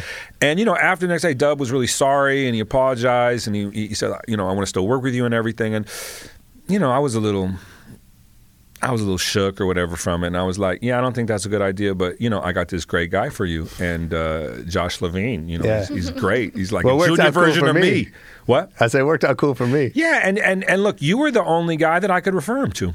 Yeah, I appreciate that. Yeah, I mean, there was nobody else that could do a good job. That you know what I mean. There weren't people in that place. Like I said, there's such a lack of good talent representation in this industry, in the hip hop business, and you Yeah. know, especially you know. Yeah. So, yeah, you know, and it, it's great, man. You've returned the favor tenfold. Well, that was a 20-fold, big deal so- for me. It was Yeah, a huge, you know, that was probably my biggest success, you know, as a manager. Yeah. And, um, you know, and it's funny, I, at the time, I'm No, like, but wait, can I just say something? Josh is such a G because you know I told him the story. Yeah. right? Of course, he knew what happened. He took on WC anyway. And Dub's a great guy, you know what I mean? And so we had always been friends before. We're still friends, you know what I mean? And so uh, uh, we never stopped being friends. You know, I just. I think I felt I didn't, you know, Yeah, I I, didn't need to manage them. I had so Right. many clients at that point. Well, that's the thing. I mean, I was managing Coolio and the Pharcyde and Lighter sure. Shade of Brown. I had a bunch of guys that were making me a lot more money than him. Yeah. you know, and I, I didn't, uh, uh, I didn't feel like I needed anything that was a headache. No, know, that's like- understandable. Right, right. You know, for but I give you so much props for, for, for not being scared. Uh, you know, I'm, I'm sure like you, like, like it didn't occur to me to be scared. Right. And that's gotten me Right. A lot of what I've gotten in life Yeah. is just not realizing that I was supposed to be scared in that moment. um, and we, you know, it's funny at the time. I mean, I was just, I was like I said, I was pretty much just starting out. I was living with my grandparents, Right. and I was working. You know, they had a they had a three bedroom house, and they gave me two bedrooms. I lived in one, and the other was my office. Mm. I bought like a real desk, and I like set it up as my office, and I had artists coming through Right. Right. you know, and uh, that work from home thing was, you know, that's not new. That's not a like internet phenomenon. Like we've been Right. doing that Sure. forever. And and him and Tunes came over, and we like worked out a deal in ten minutes. You know, we we had met before. I had interviewed him for Right. for Oh, when you were for for an article. Right. Right. Uh, yeah, yeah. I wrote the herb piece on on on the curb serving record, Mm. and um, so we, you know, we knew each other not well, but we had met a little bit. But I was a fan, Right. You know, from from Right. Pay I'm sure he appreciated that. Yeah, from Pay Dues, like I loved, you know, everything that he was about, Yeah. and um, but I had it, but but we did have a conversation. I said, look, I, I know what happened. Mm-hmm. You know, I'm here with my grandparents. Like, you know, I can't have that here. well, I was like, yeah, I'll do Yeah, yeah. everything I can for you. Yeah. Yeah. Like, you just You got to see- tell me that that's not coming to my grandparents' house. Right. And he was like, yeah, you know, it was a one time thing. I'm Yeah. done. Like, Yeah. He's not I get that it. dude. Yeah. right. Yeah. Yeah. And, you know, I mean, there was definitely artists that I might have been scared of. You know, I had, you know, that were just wild.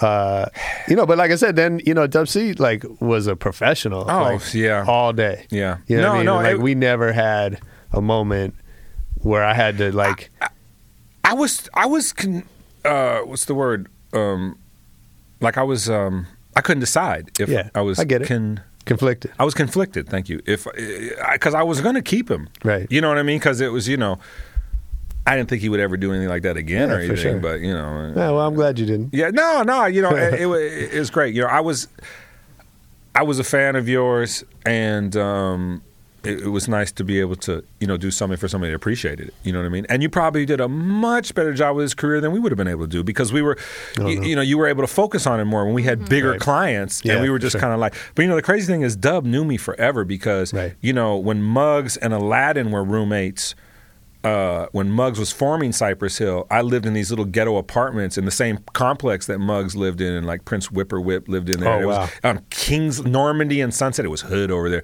Yeah, it it was, was. like strippers, heavy metalers, and rappers in that building. It was Uh-huh. like crazy. But um, so I knew Dub from then because that's when Low Profile was happening, Right. And I knew Doug Young as manager. I know you know it was a really small circle. Mm-hmm. And then when Coolio, when I started working for when Coolio decided he wanted me to manage him, that's when I worked for Street Knowledge for Ice Cube, and Dub was Ice Cube's hype man. Right. So he would always come to Street Knowledge. He'd see me there. That's how I met Coolio. Coolio was Dub's hype man for Right. his shows, and then you know Coolio was like, "You're my manager," you know. So I had this. Dub had seen me come up from like a young kid to like all like you know what I mean. So he Yeah. was kind of always like.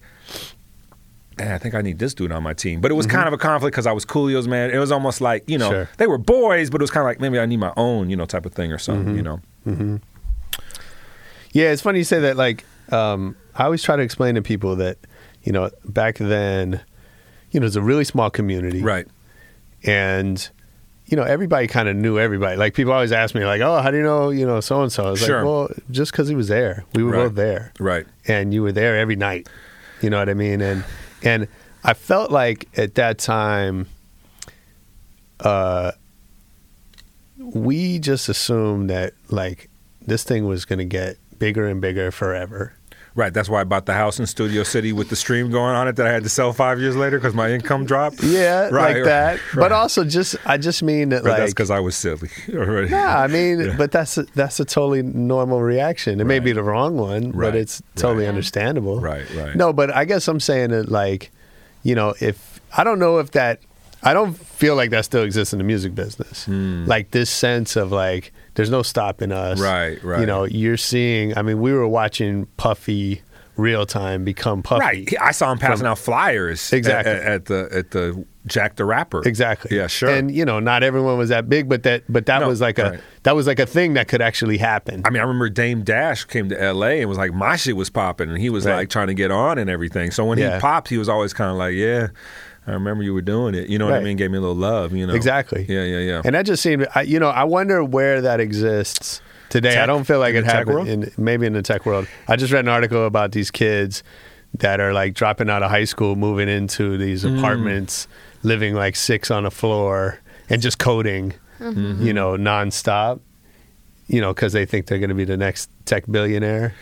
Well, well, you know, I think there's a, I, I don't know, you know, I think there's a really exciting thing going on in the music industry right now because, you know, the kind of like, you don't have to sign to a major label anymore. Right. And all that. And you can really like, you know, some of the monopolies that the majors control are gone. Like if you make a great record and you know what I mean, and it's Yeah. really great, that thing can be on the radio, take off. You know, look at Fetty Wap. Yeah. Like, if that doesn't inspire you, come on, man. That dude came out of nowhere. Right. You know what I mean? And like Yeah. the record was just so good, people just liked it. So, I mean, this is my opinion anyway. That people liked it so much, it was just undeniable. It's not like he. It wasn't because of his amazing video.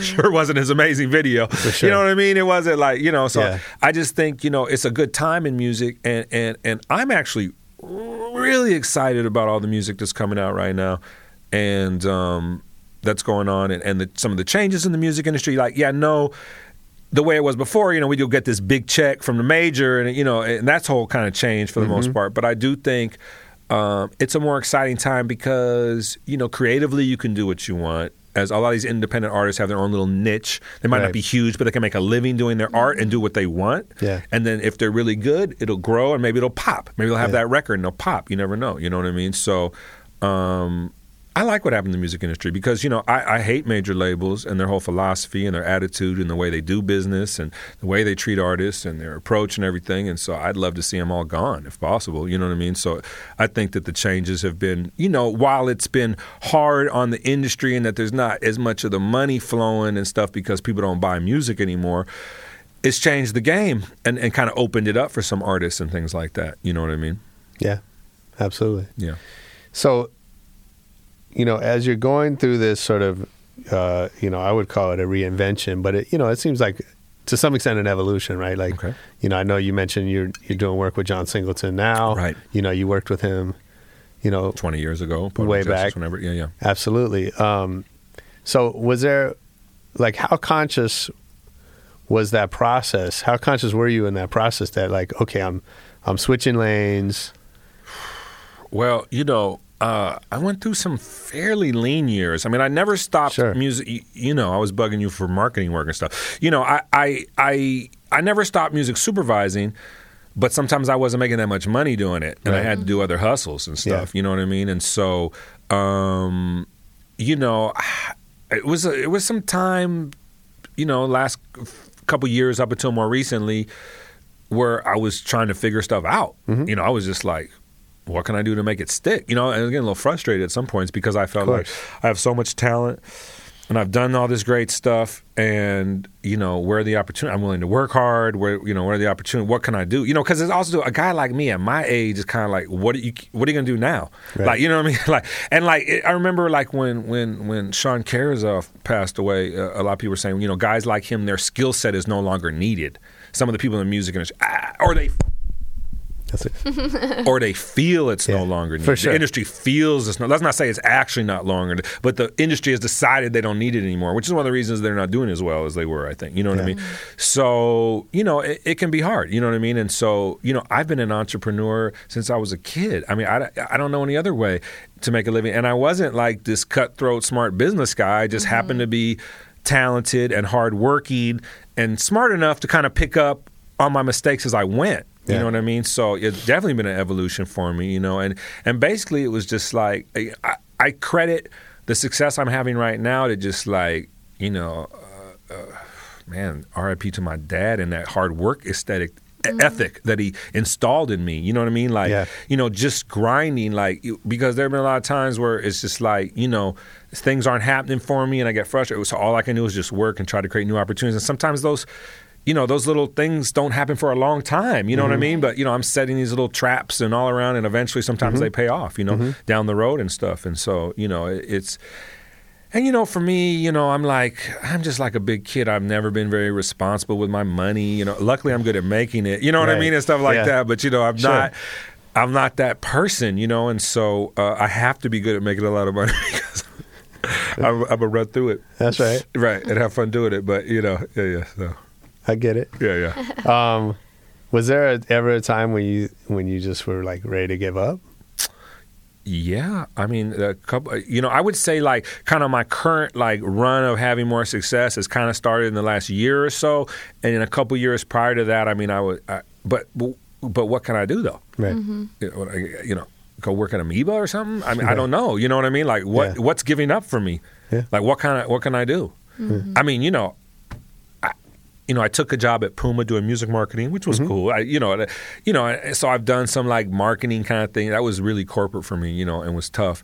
Uh, but you know, I, I'm- But who- even even uh, no, I get it. I mean, but who's gonna hire? Like, I, you know, they look at me. You're old. You know, there's these young kids. You know what I mean? It's Right. like, you know, uh, I'm pretty, you know, tech savvy, but still, you know what I mean? It's just like, you know, certain. So I, I don't know. You know, I don't know how. I don't feel very employable. All I can do is keep hustling and come up with new kind of like creative, you know what I mean, things, and hope that.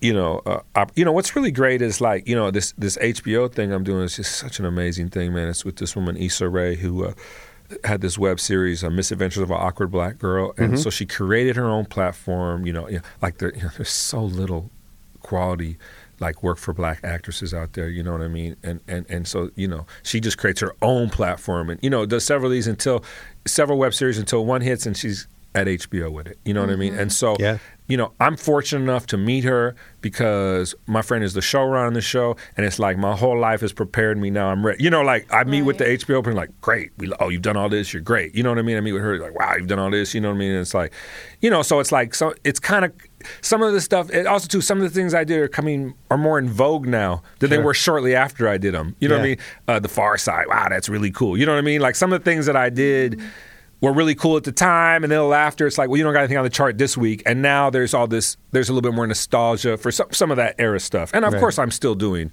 Yeah, you know, sure. new current, you know, like oh, like she was really impressed I had done Dear White People, you know, which was Uh-huh. was great, and we had no money uh, for the music, and so she was really impressed with that, and so you know, so it was. It was great, you know. So, you know, sometimes the good guys get lucky, you know. We, we keep grinding, and, and, and, and, and the good stuff we did kind of pays off, you know. Yeah. So, What about? Uh, I think you know we did a we did a project together for um, for Puffy the that cologne. Sean John. Yeah, Right. The Sean John cologne. right, I'm sure it smelled great.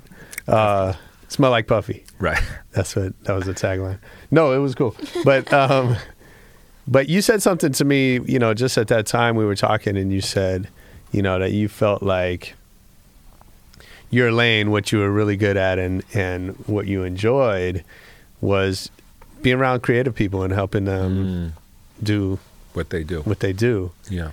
and you know i i thought that was a really great sort of insight into mm. yourself. And i you know i don't know that that's i mean it kind of sounds obvious in retrospect but i think when you're in it sometimes that's harder to see. It's like i make records or i make hits or I turn you know i make stars or whatever right? People tell themselves about who they are. Um and so you know how is that uh you know kind of realizing that then like how does that affect your decisions going forward? Because then like I said you were at puma Right. which i think on the surface Sounds great. it's a dope job Right. you know music marketing for Sure. you know a cool shoe brand like Yeah. that's a good job um but but that's very different than you know what you describe as your passion Yeah, yeah.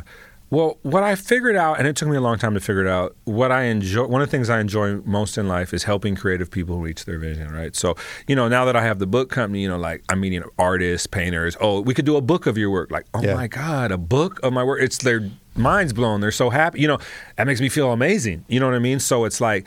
You know, the same way I could meet a talented artist. Oh, wow, you're great. Hey, I could put you in the studio here. I got this producer, whatever. You know what I mean? So, just kind of helping creative people reach their their goals or their visions is like really rewarding. Like, you know, I want to make a lot of money doing it, but the reward that the feeling that you get from that is pretty priceless. You know what I mean? And so, and it's just it's it's just that's what I enjoy doing. You know, and I'm I'm good at it. You know what I mean? It's like I walk in this world in between the creative and the business. You know, I'm mm-hmm. not either in a mm-hmm. weird way. Like, you know, I'm not the super duper, I'm no Mike Caren. You know what I mean? I wasn't in high school, like setting up things where, you know what I mean? Like, Yeah.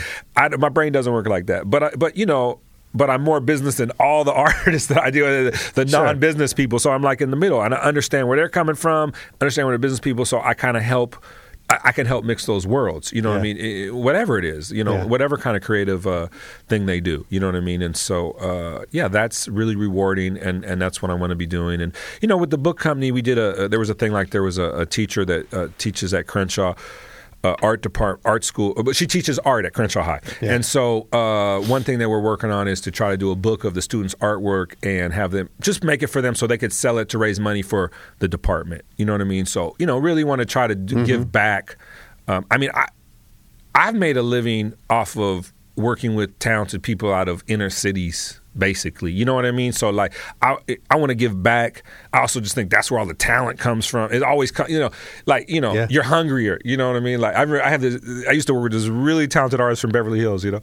He never really made it. I mean, he didn't have the hunger. I don't think he was so talented. You know what I mean? But it's like you know, Yeah. all the creativity to me always comes from the streets because it's like you have less to work with. You're forced to be creative. You know, ingenuity, the resource, whatever that expression is. You know what I mean? Mm-hmm. So you know, I, I want to give back. I want to be involved. I- It's what I enjoy. You know, and and hopefully, you know, I'll be able to make some people really rich doing it, and in the process, I'll I'll be able to reach my financial goals. You know, Mm-hmm. on my terms and without you know stabbing people or Have you had mentors that have that have helped you along the way? Tons. Um but a lack of like one great one too. I didn't have that. Like a lot of people had that like you know what i mean? Like Yeah. i learned a lot from a lot of different people. I learned a lot from Lyor Cohen before he got mad at me. Um What was a what's what stands out as something he taught you? and he was more his uh, as- approach. It was just more that like bull. Like i'm not stopping. Yeah. like you know you know what I mean? Like I hadn't quite been, I, you know, Dolores Robinson, uh, Matt Robinson's mom. When I worked with Matt, we shared office with her, and she was managing like Wesley Snipes and stuff like that. And you know, a black woman in Hollywood, she was cussing motherfuckers out. You know what I mean? Like she was not taking no shit. You know, she had to be. I feel like that. And you know, but just seeing her interact with people and like the Hollywood thing, like her you know, like I said, Lyor, Matt Robinson in a different way because he was so creative and, and, and, and, and, you know, like that. He, in fact, and Matt gave me my first, I feel like really gave me my first break because he helped me start DJing. He, he hired me to DJ at some clubs where like, you know, they were like important industry people, celebs and everything. And that helped me get to know people and stuff. You know, one time Tate didn't show up and he hired me is what happened, you know. That's funny. And, um, you know, uh, so from him, and then Orlando again gave me my first job at Delicious Vinyl, so I'm forever in his debt. Yeah. You know what I mean? Um, you know, that was my first actual job. You know, so you know the guy at Arista, Dean Porter, who was my boss. You know, I, I just picked up from people along the way. You know, uh, I wish I had had that like you know uh, uh, just amazing one maybe that could have because I made so many mistakes because I you know what I mean. Tony Abner, my my, my uh, uh, first attorney, you know, my second attorney after I lost my first client because I didn't have the pa- contract signed, you know, Sure. taught me so much. You know what I mean? And so you know, um, yeah. But I want to be that for other people. You know, So, so, yeah, young so people hit me up. You know, I, I, my last one of my last interns just got hired at Universal to do what we do in reverse, where we call him as music supervisors to ask for quotes, and he gives us the quotes. Yeah. Uh, so you know, he's got a career. You know, he worked very hard. I put him through the fire, but you know, now he's got a great job, benefits. Well, you put a lot of people in the game. Oh yes, quite a Absolutely. Yeah, yeah. I've helped So, and when when someone comes to you, you know, a student or young person, yeah. like, what's the, you know, what's the knowledge you, you drop on them? Well, hopefully, whatever they need, you know. I mean, because every, you know, where what, what are they trying to do, or you know. But I mean, I just try to share my experiences, and you know, like I said, that like, you know, that book you gave me, man. Whoa, that was motivating, man. What was the title of it? Uh, the obstacle is the way. Yeah. Wow, I recommend everyone get that book. I love man. that book. Yeah, I mean, one thing about that book, and, and, you know, I was going through some motivational problems with the book company at that time because I've been doing it for so long. I hadn't been able to turn the corner. I remember there was one thing in the book that was like, "Have you knocked on every door? Have you?" And it's like I know so many people in the industry, Mm-hmm. and I was like, I haven't even come close to knocking on every door. I mean, I know so many people. You know, it's Right. like, you know, and yeah, a lot of people I thought maybe what didn't and said, but you know, hey, you gotta, you know, hey, because that one, you know what I mean? Like, Right. you know, I tell people a lot, you know, when when Steve Rifkin gave me the big deal with Loud Records, like I never thought Steve would give me that deal. Remember, I was still mad at him for paying us fifty bucks a record to do the street promotion Sure. almost. Like, I mean, you know, it wasn't like, you know, I had a lot of respect for Steve, but we weren't close. Right. And I never thought, you know, so is it? You never know. Yeah.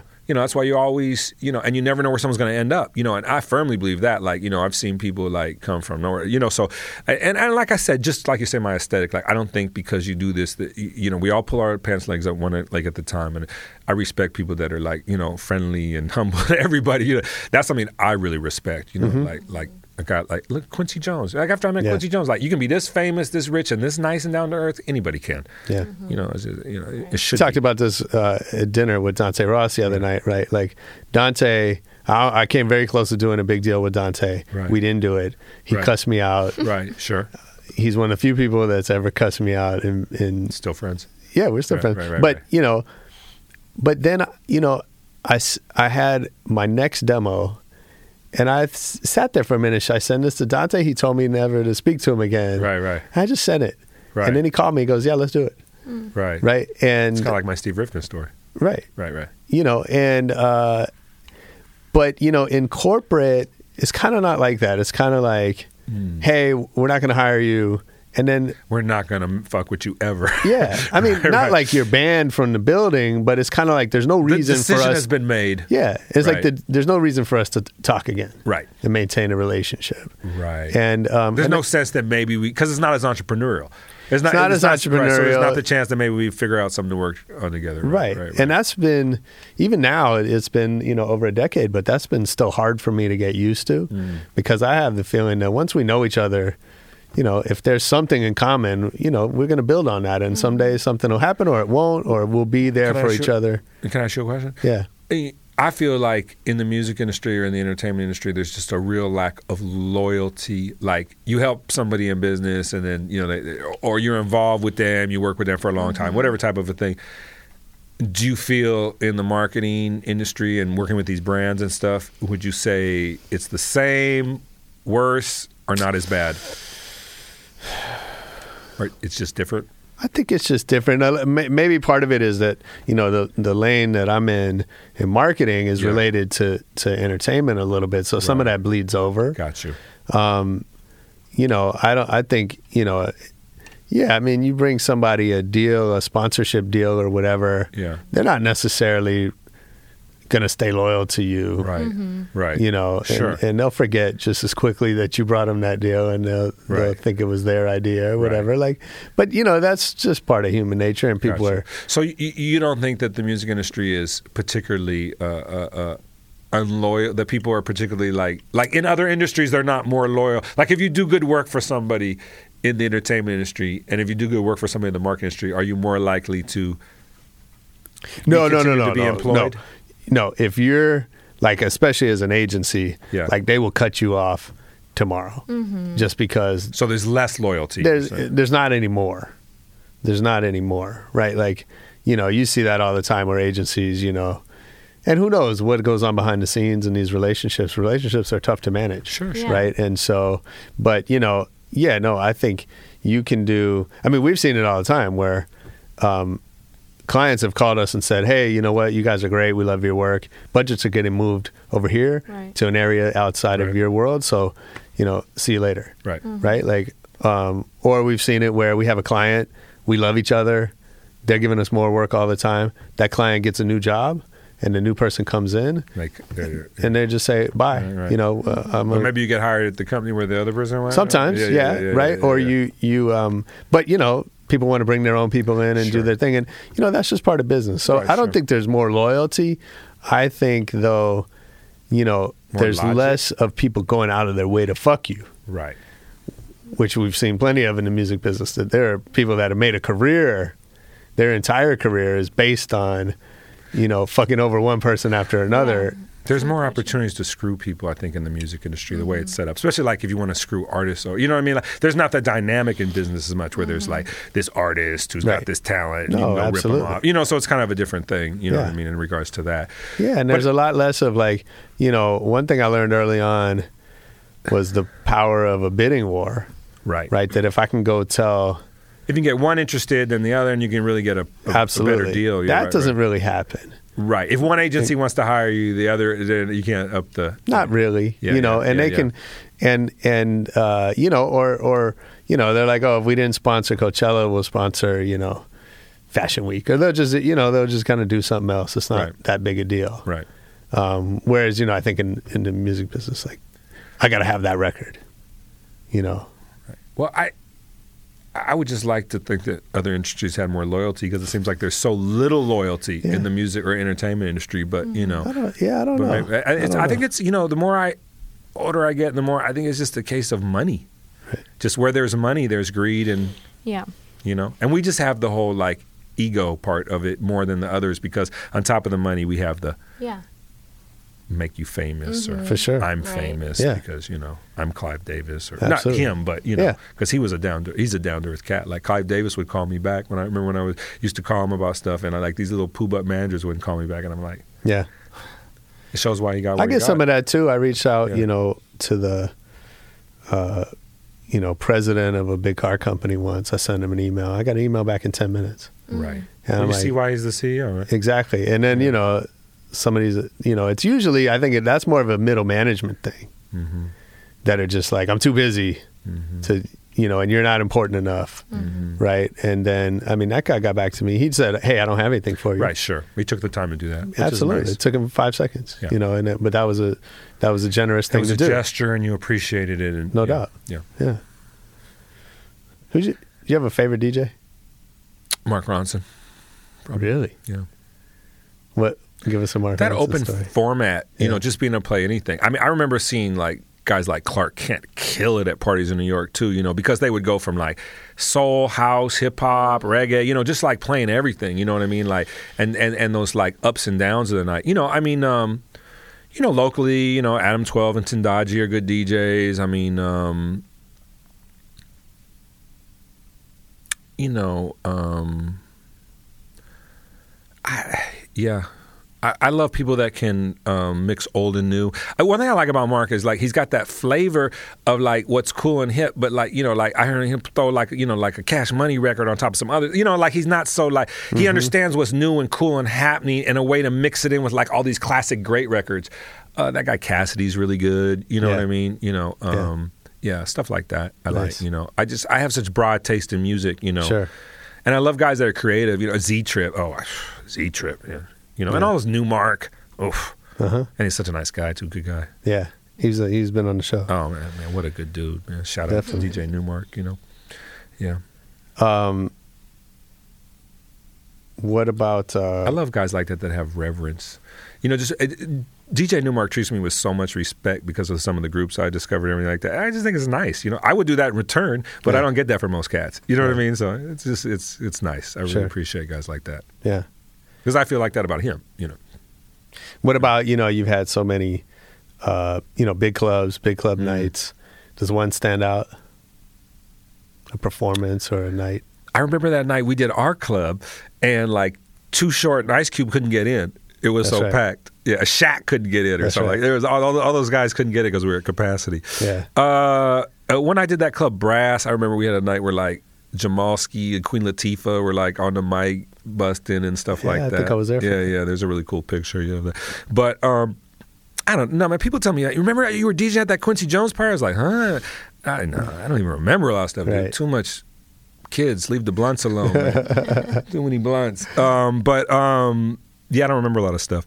Um, but um, hopefully the best is still coming. For sure. I'm ready to throw some big over the edge books parties and Yeah. get my, you know, I'm going to show these cats out here how to do it. You know what I mean? And, and and like you know, my thing is like.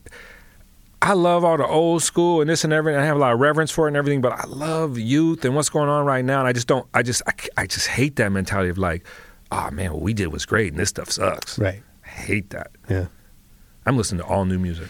Do you think that's just an age thing, or is there more to it than that? I I think it's always easy to be nostalgic for what was hot when you were young and mm-hmm. Yeah. looking good and young girls are looking at you or whatever, you know, all that fun stuff. But nah, you know, I think it's that most people just like you know, I think all A&R should have had to been DJs. For, mm. Like I DJ'd for years, and like that's training. Like like you learn what makes people what people want, and it's pressure. Like you know, all night, record after record, you got to keep it going. It ain't just like Right. you play one record. Oh, okay, that worked. You know, next that, you got to keep it going. You know, and so I, I think that kind of really honed mm-hmm.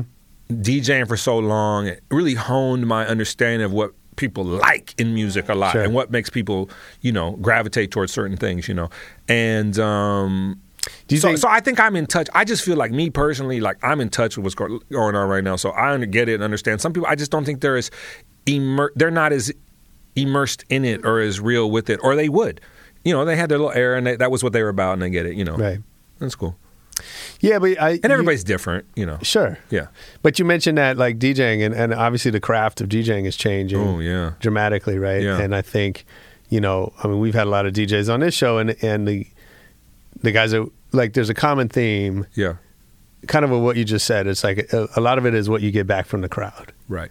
Right, and it's learning to read a room and learning to pay attention. Right. To even the different, you know, Adam Twelve talked about, you know, you got the the punkers over here Uh-huh. and the hip hop kid, the breakers that want to hear this song and the girls that So want to how hear that you song. play the stuff that's going to make them all? Or- how do you how do you orchestrate? or you build a set around that, right? Right, to, right, so right, that everybody gets theirs. Right, right. And I think, um, you know, there've always been good DJs and bad DJs. Sure. I think you know technology helps has the good DJs be better. yeah, and also helps the bad DJs be better. That's true. Right? Like That's true. No, that's um, definitely true. You don't have to train wreck anymore because you can't mix, right? You can. That's true. There's a solution for that. Not necessarily a bad thing. No, no. Well, I mean, I there's nothing I hate more than button pusher DJs and that whole culture, right? But you know, uh, I'm gonna tell you a funny thing too, and all the DJs that know me know this. I, you know, I DJ'd like I DJ'd the Fresh Prince TV show for the studio audience. I Mm-hmm. did Will Smith's first wedding. I used to do Wesley Snipes parties. I did stuff like that Club Brass, which was cutting edge cool. I Yeah. did like Jamaica. House. I DJ'd a lot of big stuff, but technically, I was pretty horrible as a DJ.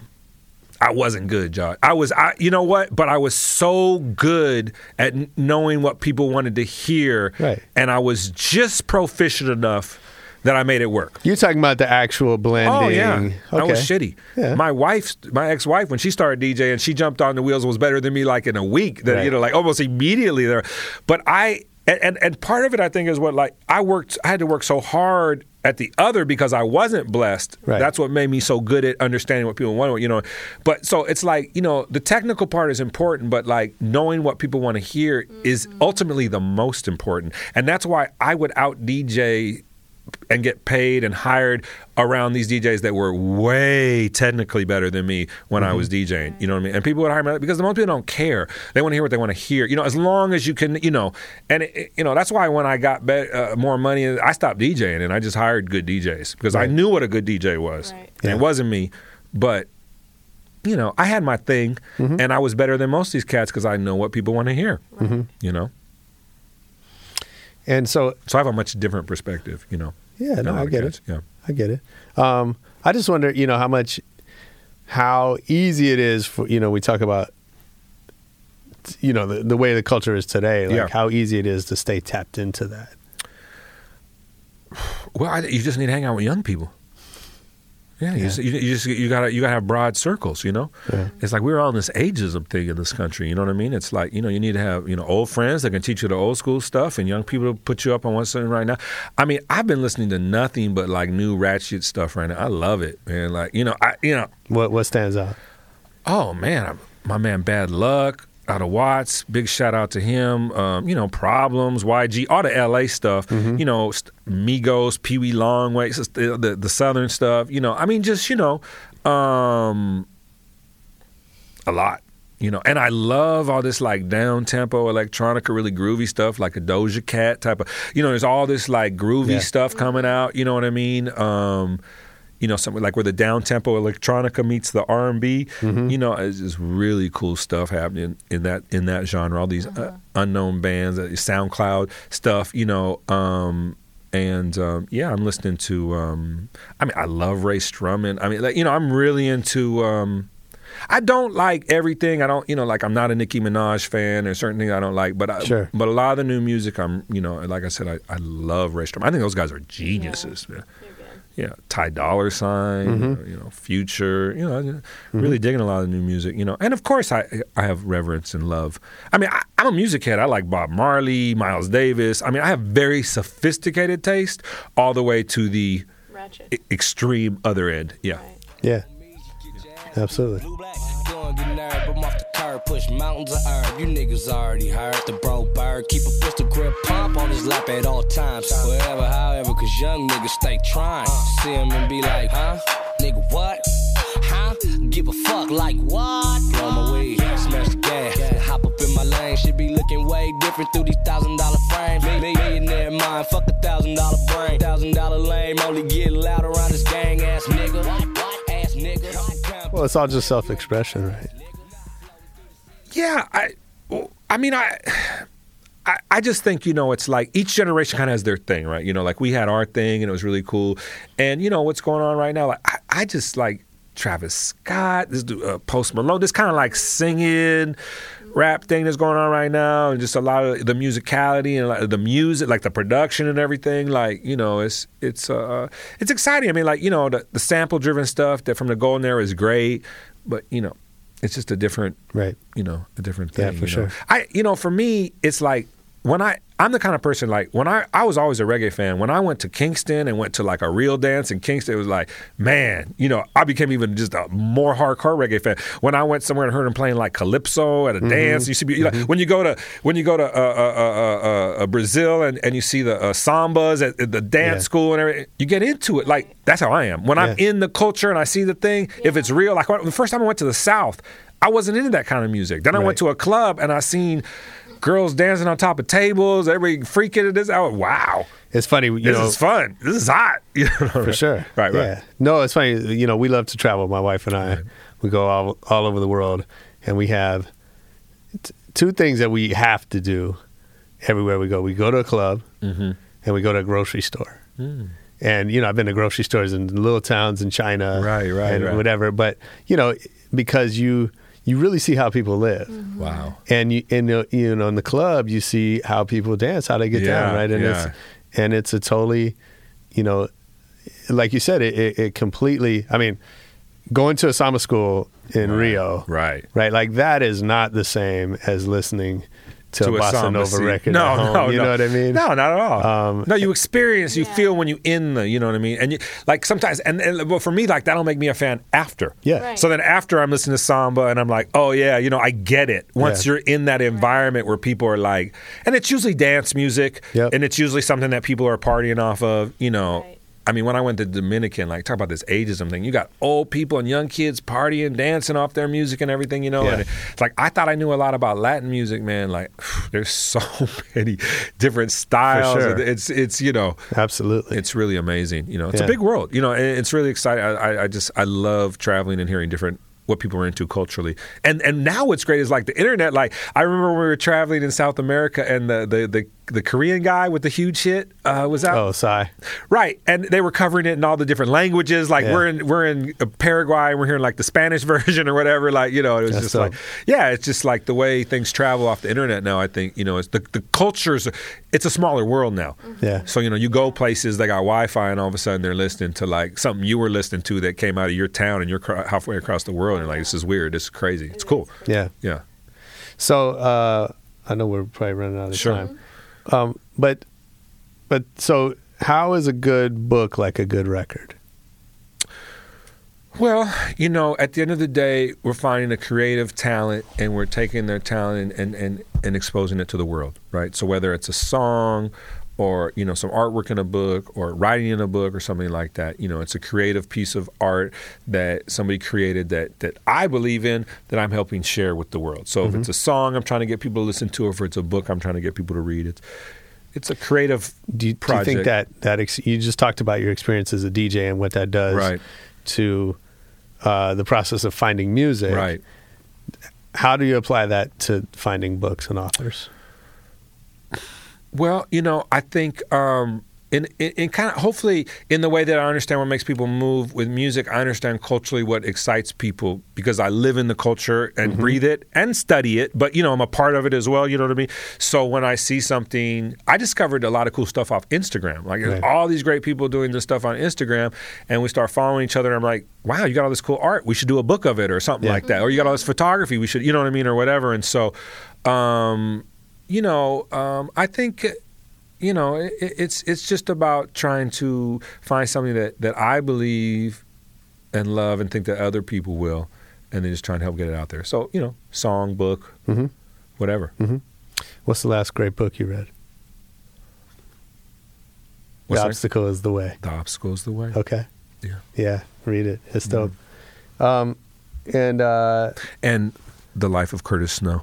Oh, Uh, yeah. uh, uh, my life as a G, the autobiography of Curtis Snow on Over the Edge books That's for sale on. Amazon, Nook, and iTunes.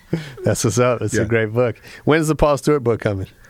Good question. I'm working on it. Um, you know, I want the book company to be a big success, and I can have my swan song, kind of, you know, something, Yeah. you know, and you know, kind of tap. But I, I am working on it. I mean, I got crazy stories and this and that. You know, um, I want to tell other people's stories first, and Mm-hmm. then I'll get to it. You know, it's the plan. Dope. Yeah, Thanks for doing this, man. man. it's been thanks great for to have having you. me. It was wonderful. Right on. We'll come back anytime you you got books to promote. All right, cool. Maybe you can uh, have Darlene on. I would love to have Darlene on. Oh, that'd be amazing. Yeah. Okay, cool. We'll do it. Dope. Thank you. Nice. I can find now. You guys like that one? If you're into 90s hip hop, there's a lot of good stories there. Hopefully, some brought up some good memories for you. I know it did for me. Next week, we'll probably talk about something totally different. So tune in and find out.